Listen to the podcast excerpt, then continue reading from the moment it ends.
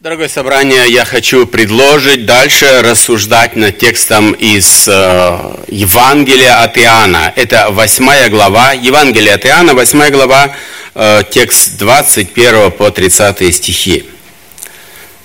Я хотел бы прочитать. Иоанна 8, 21, 30. «Опять сказал им Иисус, «Я отхожу, и будете искать Меня, и умрете во грехе вашем. Куда я иду, туда вы не можете прийти». Тут иудеи говорили, неужели он убьет сам себя? Что говорит, куда я иду, вы не можете прийти. Он сказал им, вы от нижних, я от вышних, вы от мира сего, я не от мира, от, от не сего мира. Поэтому я и сказал вам, что вы умрете во грехах ваших. Если не уверуете, что это я, то умрете во грехах ваших. Тогда сказали ему, «Кто же ты?» Иисус сказал им, «От начала сущий, как и говорю вам, много имею говорить и судить о вас, но пославший меня есть истинен, что я слышал от него, то и говорю миру». Не поняли, что он говорил им об Отце. И так сказал, Иисус сказал им, «Когда вознесете Сына Человеческого, тогда узнайте, что это Я, и что ничего не делаю от себя, но как учил меня Отец мой, так и говорю, пославший меня есть со мною. Отец не оставил меня одного, ибо я всегда делаю то, что ему угодно. Когда он говорил это, многие уверовали в него. Сегодняшнюю проповедь я назвал, если у вас есть эти бюллетни, то проповедь назвал «Трагическое непонимание». Трагическое непонимание. Если в предыдущих стихах э, до этого и прошлой проповеди, о чем мы говорили, Господь свидетельствовал о, о своем мессианском э, призвании, э, говорил, говорил, убеждал э, о свидетельстве своем от, от себя самого, от Отца Его. И это все происходило в храме. В храме написано «у сокровищницы». Несмотря на то, что они не верили ему, обвиняли его э, в недостоверных фактах, говорит, свидетельство твое не истина. Иисус не обращает на это внимания. Он продолжает спокойно изъяснять им эти важные истины. Хотя в среде слушающих Христа здесь, кто собрались, их было, э, ну, он не говорит сколько, но много, да, мы читаем в дальнейшем, их было много. Они Э, слушали его, и среди них были э, не все, кто так дружелюбно расположен э, ко Христу и внимали, как, ну, чтобы услышать что-то важное. Многие настроили агрессивно, они искали смерть Иисуса Христа. Здесь нам Господь, наверное, очень хорошо преподает урок не просто терпения, а долготерпения. Представляете, э, мы, если бы мы были на месте Иисуса Христа, как бы мы реагировали, да? Вспомните, если нас кто-то уже обидит, да, ну, неправильно нам скажет, вообще ни, ни, э, ни, что не соответствует истине и совершенно неправда, мы, наверное, в следующий раз и не ищем с этим человеком какого-то близкого общения, да. Мы знаем, что еще дальше будет, еще больше будет, да. Стараемся, ну, где-то уклониться, только внешне поздороваться. Но Господь не делает так, да. Он разговаривает с ними, как будто ничего не бывало. Он, он не, не вспоминает вот этих оскорблений и всего, что э, в этих стихах и в э, предыдущих было, э, как они относились ко Христу. Он выше всего этого, да. Господь говорит о самом главном. Он говорит о спасении и о жизни вечной. 21 стих. «Я отхожу». Другими словами, я пришел с неба, с неба и снова иду туда. Неужели вам безразлично, кто я есть? Он обращается этими словами. Будьте благоразумны, задумайте о себе, задумайтесь о себе и о ваших ближних. Иисус желал э, вложить хоть частичку страха, чтобы, что они находятся на погибельном пути. Далее он говорит, и будете искать меня, и умрете во грехе вашем. Это означает, они будут искать Христа и не найдут. Наверное, для нас тут возникает вопрос, да? Как же так? Люди ищут Христа и не могут найти. Из Писания мы знаем и много мест Писания. Я хотел бы только привести одно. Э, написано Луки 19.10. «Ибо Сын Человеческий пришел взыскать и спасти погибшие». Причина тщетности поиска лежит не в Господе, а в человеке. И я так, и вот, э, вот эти четыре пункта АБВГ назвал это причиной тщетности поиска Господа. Это лежит на сердце у человека. Первое. Я приведу эти примеры, которые нам хорошо знакомы из Писания. Я не просто буду брать это из Писания. И, и первое, э, хотел бы сказать, что у людей, которые ищут Христа, есть различные мотивации. Именно вот эти четыре, их может быть и больше, да, просто я э, своих силах, своих способностей просто написал четыре, да. Это история о молодом человеке, э, которая записана э, у Матфея 19 глава 16 по 22 стих, э, очень всем знакома и очень поучительна. Он подходит и говорит, учитель благий, что, делать мне, что сделать мне доброго, чтобы иметь жизнь вечную? Не правда ли хороший вопрос от молодого человека, да? Еще в юном возрасте он подходит и говорит, да, Обычно это, ну, прерогатива, ах, когда старый буду, тогда и э, подумаю, когда вот уже стою перед могилой, да. А это еще, будучи молодым, он говорит, что мне сделать доброго, что иметь жизнь вечную? Господь отвечает ему, соблюди заповеди. И далее он перечисляет все, все заповеди, что он должен соблюсти. И ответ этого молодого человека был однозначный. Он говорит, все это сохранил я от юности моей, чего мне еще не достает? Я очень хороший человек, другими словами, да? Я все это соблюдал. Что мне не достает? И Господь, зная его сердце, говорит, продай имение твое, раздай нищим и приходи и следуй за мной. Вот это, наверное, был для него удар, не правда ли, да? Подойти какому-нибудь миллионеру и сказать, предложить, да? Вот, вот раздай все и тогда ты будешь хороший, да? Я и так хороший, он думает, да? Я же ничего не натворил. Я думаю, лицо юноши ну, побледнело, да? Он изменилось, он опечалился и отошел. У него была другая мотивация. Ну что мне еще сделать надо? Еще доброго, э, я и так хороший. Да? Но интересно, что нигде не написано, что этот молодой человек передумал, да? решил действительно следовать за Господом. Это важнее. Иметь жизнь вечную – это намного важнее, чем это. Вот как раз вот этот огромным камнем, да, его оказалась для него привязанность к этому земному. Он не стал искать больше, он развернулся и ушел. Уж как-нибудь, да, обойдусь, да. Слишком большая жертва оказалась для молодого человека. Упование на свою безгрешность, жертвенность является причиной гибели людей, считающих себя счастливыми тогда, когда они несчастны. Они думают, что они все хорошо, они все хорошо сделали – Человек может быть даже свободен от грубых грехов, но тем не менее находится вне благодати. Хотел бы заключить вот эту мысль. Жизнь вечную можно иметь только на основании заслуг Господа. Никак иначе. Не на основании своих или кого-то. Только на основании заслуг Господа. Второй пример тщетности поиска следования за Христом. Это поиск выгоды, я так назвал его. Этот пример тоже записан в Деянии апостолом, 8 глава с 9 до 24 стиха. Я так сокращенно буду говорить. В Самарии находился муж по имени Симон. Он по, по профессии был маг. Он совершал чудеса, различные чудеса творил, да, умел это делать, как, как мы сегодня называем фокусники, да. Они творят, люди удивляются, вот это да, вот такого никто не может, да, как он мог делать. Да? И все люди удивлялись. Но это для него было мало, для этого Симона. Он еще хотел больше, еще хотел больше и больше удивлять.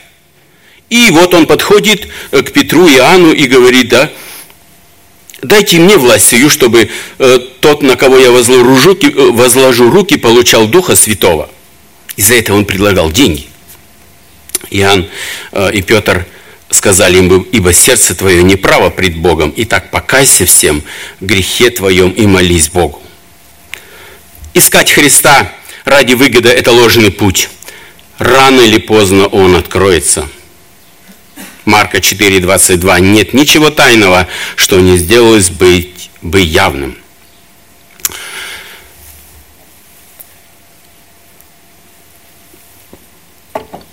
Вспоминаю нелегкие 90-е годы. Многие из вас помнят. Было не так просто, как все сложить, из чего с чем жить. В то время я уверовал, и в нашем цехе, на нашем участке человека, которого я не сильно знал, но он знал, что мы ну, свидетельствуем, и он знал, что мы верующие, и он подходит и, и спрашивает меня, слушай, если я к вам буду ходить, он, он так именно сказал, он не сказал церковь или, или что-то, если к вам буду ходить, э, не, могла бы, не могли бы вы там мне помочь в Америку перебраться? Я говорю, да, конечно, никаких проблем. У нас есть туннель и сразу туда. Ну, в общем-то, получился э, глупый, на глупый вопрос глупый ответ, да? Иногда действительно э, мы, э, я не знаю, как вы, но я встречаю, вы знаете, даже здесь, да, в нашем собрании в последние годы люди желают повысить свое финансовое состояние. Говорит, вот если ты дадите мне денег, я к вам буду ходить. Да? И это неоднократно. Вы знаете, именно ко мне подходит и спрашивает, да, я не знаю почему, но, э, наверное, думает, что у меня денег, наверное, много. Ну, это. Но, понимаете, взамен дай мне денег, и я буду ходить, да? Это суммы разница от э, небольшой до, до тысяч, да? Э, ну, как-то поправить положение. Другой момент, да, и тоже это факт, да? Приходят и, и ищут тут, ну, ну жену себе, да, говорит, а нету ли тут, ну, конечно, им надоели вот эти с наколками или тут, ну, совсем, да, что висит вокруг и в носу, и в ушах, да, им хочется что-то, ну, чистого и хорошего, да, понимаете, и различные, или, или наоборот, или, ну, это, это реже, когда думают, о, вот такого парня отхватить, который ничем не зависим, ни алкоголем и другим, другим, другим, да, вещей, которые сегодня в мире творится, да, но это, это напрасный поиск такой, да, приходить в церковь или обращаться к Христу, какую-то иметь заднюю мысль, что-то я получу, да. И вот этот Симон такой же был, да, он хотел что-то получить, да. Я это вижу тщетности поиска э, Христа. Третья причина тщетности поиска Христа – это неверие. Марка 6,6 и написано «И дивился неверию их». Вот это очень серьезный грех, да? Неверие – это отсутствие веры в Бога и в Его Писание. Некто сказал человек, хороший такой правильную мысль, неверие – это мать всякого греха.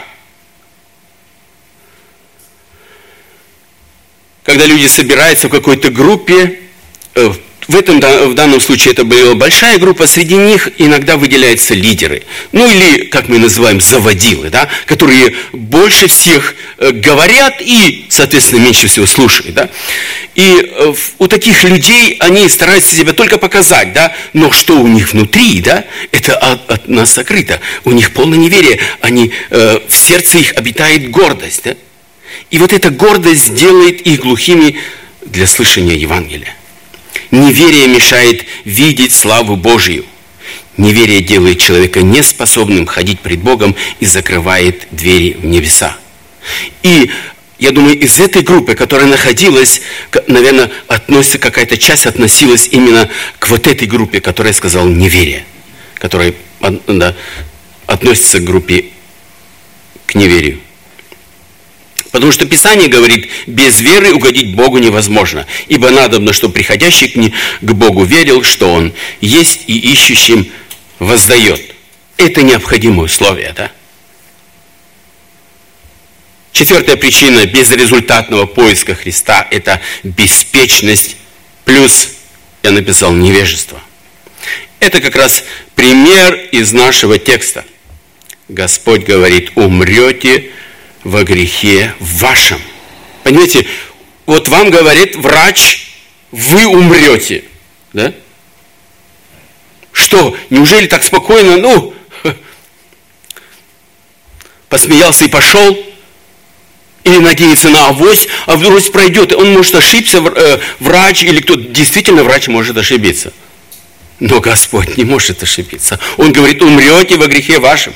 Господь предупреждает подумать о последствиях, чтобы избежать их прежде, чем это будет слишком поздно.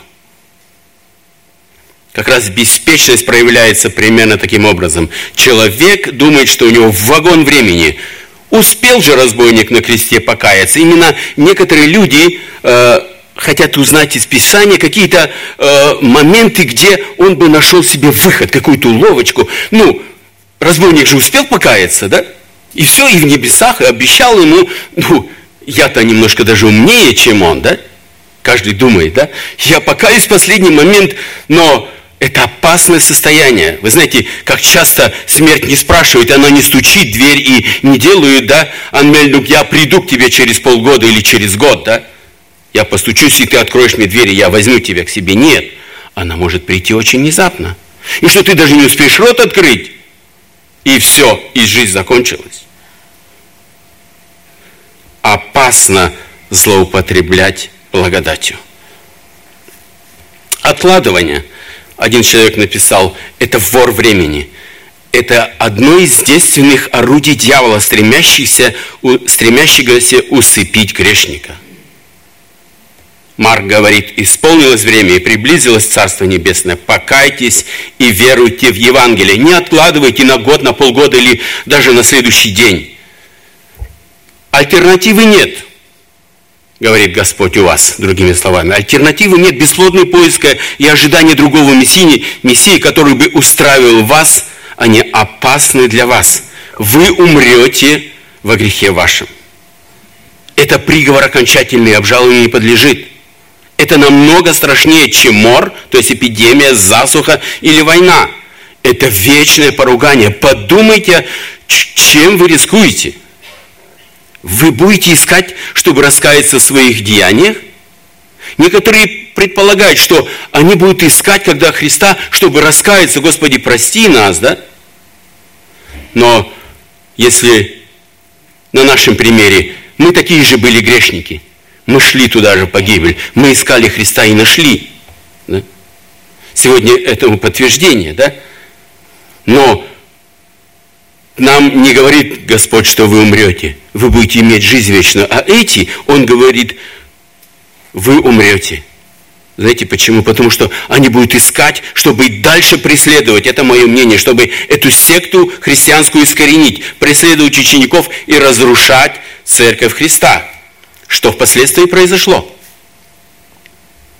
Куда я иду, вы не можете прийти. Это конкретное заявление. Я ухожу в небеса, и вы туда, вам ход закрыт, сказал Господь. Они слушают, это те, которые знают Писание, слушают и как бы, знаете, вот так мимо проходит, да? да? И все. Как легкомысленно отнеслись, отнеслись они к этому заявлению Христа – Среди этих людей были и острословы. Ну, шутники такие, да? Из этого они э, сделали забаву, ироничную шутку. Ну, ирония, знаете, это, это тонкая насмешка в скрытой форме. Неужели он, убьет сам себя? Последние слова Иисуса Христа вообще не были понятны в 7 главе 34 стихе он э, примерно тоже говорит, вы не, вы не сможете пойти за мной, э, в 7 главе э, Евангелия от Иоанна 34 стихом. Тогда они подумали, что Христос намеревается идти в другие страны и учить язычников. Но здесь иначе. Здесь иначе уже, посмотрите, грех возрастает, зло увеличивается. Они придумывают новые и новые. Говорит, а неужели он хочет совершить самоубийство? Предположили иудеи туда мы точно не пойдем за ним, да? Потому что они знали, то, кто совершит, у них э, было такое учение, что у евреев прочитал, что если тот, кто совершает самоубийство, он не был в почете, значит, его ожидает преисподняя. Да? Нам туда не место идти за ним, да? Как они перевернули это все, да?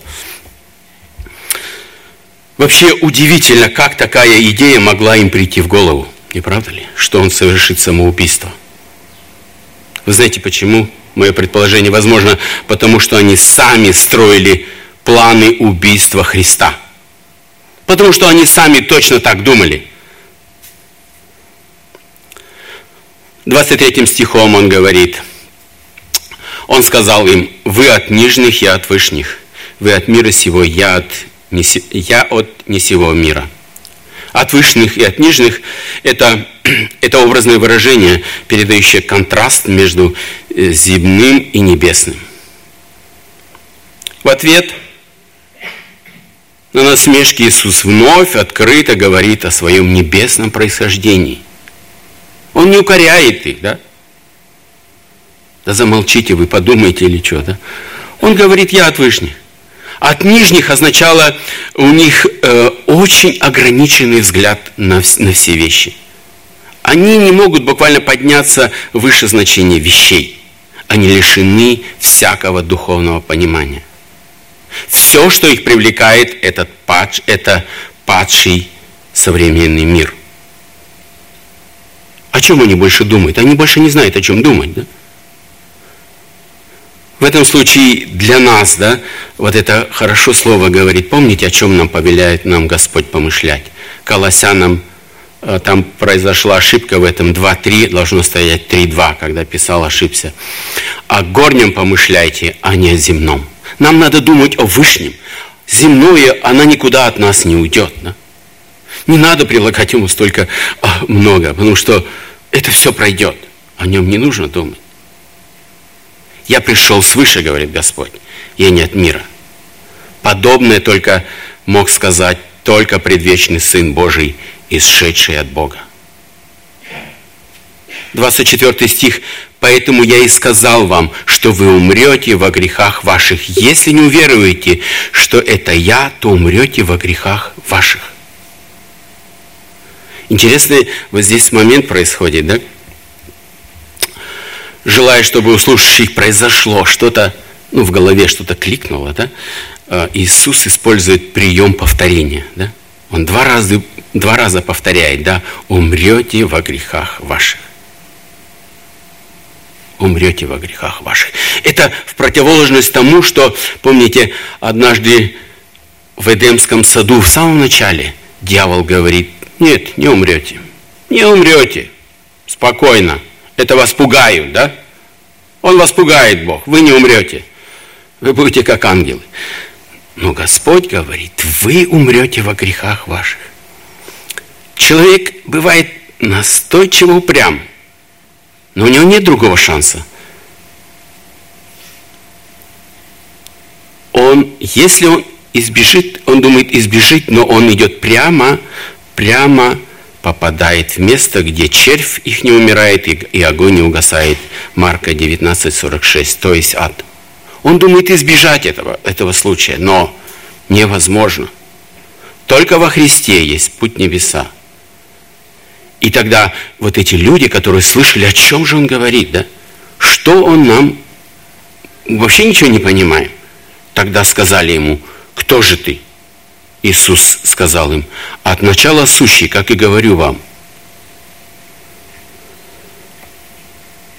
Конечно, слова о смерти, они еще больше разозлили иудеев. Им говорят об этом, да? Потому что тема смерти, она редко находит в, отклик, в откликах, э, отклик имеет в сердцах неверующих. О чем-либо о другом можно говорить день и ночь, но не об этом. Для них это слишком жестоко. Лучше анекдоты рассказать, наверное, да, чем об этой важной теме. Умереть во грехах, они понимали всем нутром, что это пугающая перспектива. Что их ожидает, если они умрут во грехах? И тут они идут в атаку, да? «А кто ты такой? В современном языке, да, я перевожу так. Почему ты так с нами разговариваешь, да? Ну, таким образом. Ты почему? Кто ты такой? Сам по себе вообще этот странный вопрос. Ведь только сейчас Господь изъяснял, кто Он и откуда – Похоже, они и не хотели знать, кто перед ними. Они не хотели. Они уверены были э, в своих предрассудках, это не наш. Они уже давно решили в сердце своем, этого мы отвергаем, это вообще не слушаем. Да? Это не наш. А он говорит, кто я? Я тот самый, кто от начала говорил вам. Я первый. Я тот самый, о ком сказано от начала, как о семени жены, которая поразит змея в голову. Я Сын Божий, я хлеб жизни. Я прекрасно знаю, что пославший меня истинный стоит на моей стороне и поддерживает меня, ибо я говорю то, что от него слышал. Они слушали и опять ничего не поняли. Когда он, написано, когда он говорил им об Отце в 27 стихе. Фарисеи и те, кто участвовал действительно в этих дискуссиях, тверже, тверже, твердо придерживались своей линии, твер, твердо придерживались своих предрассудков. Кто-то сказал, для слепого день и ночь одинаковый. Так и для этих людей, да? Что бы там ни говорилось, для них все было одинаково. Они не сворачивают, да? Потом Господь в 28 стихе говорит, когда вознесете Сына Человеческого, тогда узнайте, что это я, и что ничего не делаю от себя, но как научил меня Отец мой. Так и говорю. Другими словами, тут еще одно очень большое обвинение. Да? Когда вы станете убийцами или соучастниками убийства, тогда вы поймете, что вы совершили. Вы распили обещанного Мессию не признали этого факта, что перед людьми, этого факта перед людьми, но перед собственной совестью вам придется это сделать. Беспечные узнают сыну милости только когда, когда лишается ее. Что эти люди думали, да, которые кричали «распни его», подтверждали это «распять Господа, распять». И потом, когда они осознали, когда Потом пришло это позднее раскаяние. Какое интересно, какое у них было самочувствие, да? Если мы что-то совершим в нашей жизни, да? Ну, какой-то непреднамеренный грех, и потом мы покоя себе не можем найти, да? Мы переживаем, ну, не то чтобы ногти кусаем, но ночами, может, и полночи не спим и переживаем, как же теперь э, вот это э, убрать и, и примириться, и совершить, и, и попросить прощения, да? Она не дает нам покоя. Но здесь распять Сына Божия – какой они имели покой? Наверное, страшно было стать противником Бога. Страх поселился без сомнения в их сердце. Да? Он стал их сопровождать, где бы они ни ходили. Они виновны в убийстве невиновного Сына Божия. Что же их ожидало? Очень плохая перспектива. И даже на авось нечего было надеяться, да? Ну, как бы там э, они распили.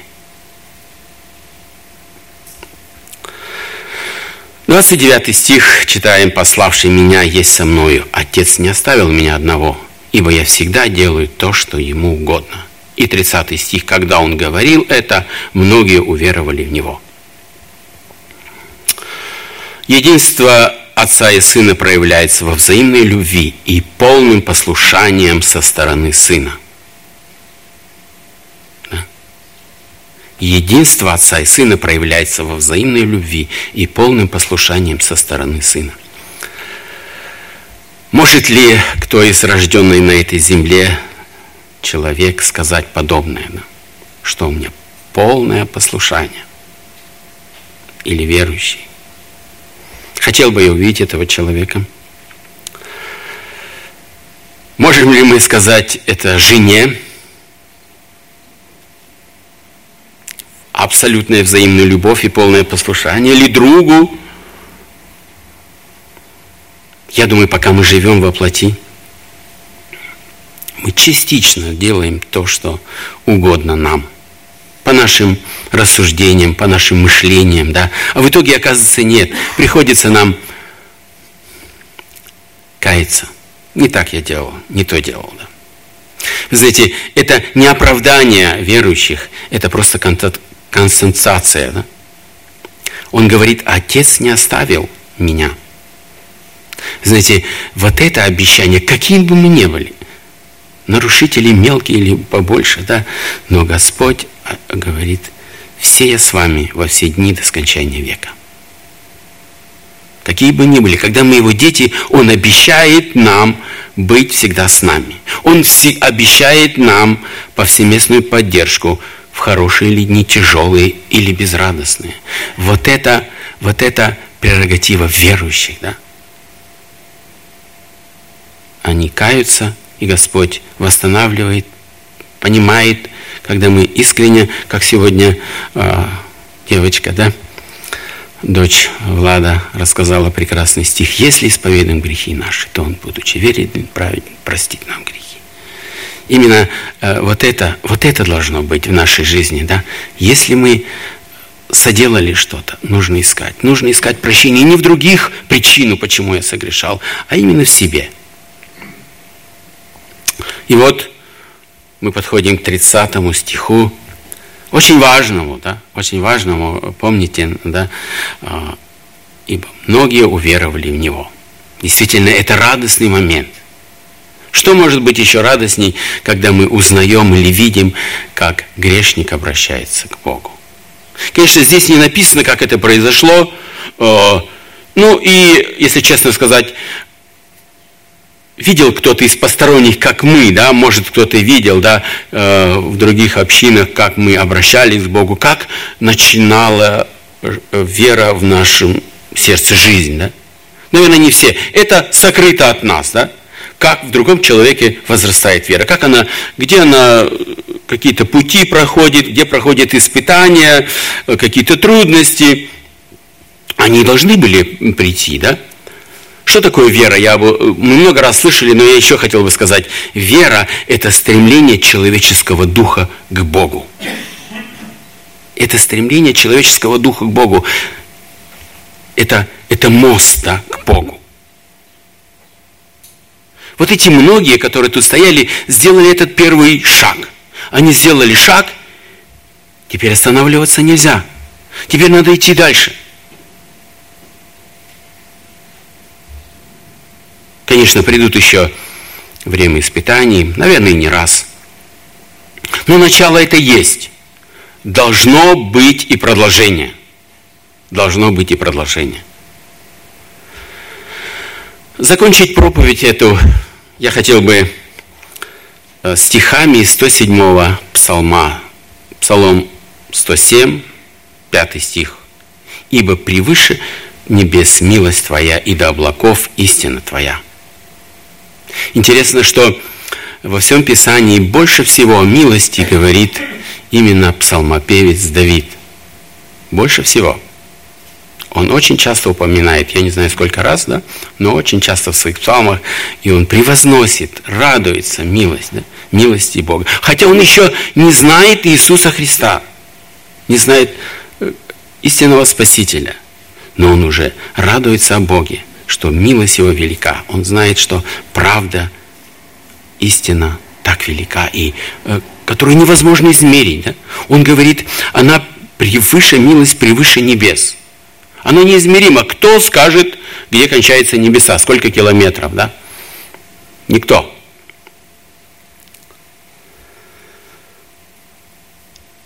Господь явил милость группе этой, этих иудеев, которые стояли – может быть, наверное, не те, которые впереди, которые с ним вступали в прение, а те, которые подальше, которые слушали и рассуждали. Да? Иногда действительно должно быть наше ухо э, ближе, чем, чем наш рот. Да? Потому что, или, да, потому что чаще всего наоборот да, бывает у людей. Да? Язык э, говорит быстрее, чем слышат уши. Милость весьма обширна, она до небес. Особая милость нам, людям, она явлена в спасении. Только единственный Сын Божий пришел на эту землю, явил нам милость. Он спас нас. И благодарность за это, она никогда не может быть большой. Или ее не может быть много. Ее можно благодарить, благодарить и благодарить. И это наша обязанность. Да? Еще хочу один привести мудрого человека, который сказал, ничего не может быть более великого, чем истина. Истина Божия. Она во всем. истина есть Слово Божие, истина есть Христос. Аминь. Давайте мы встанем, и я совершу молитву.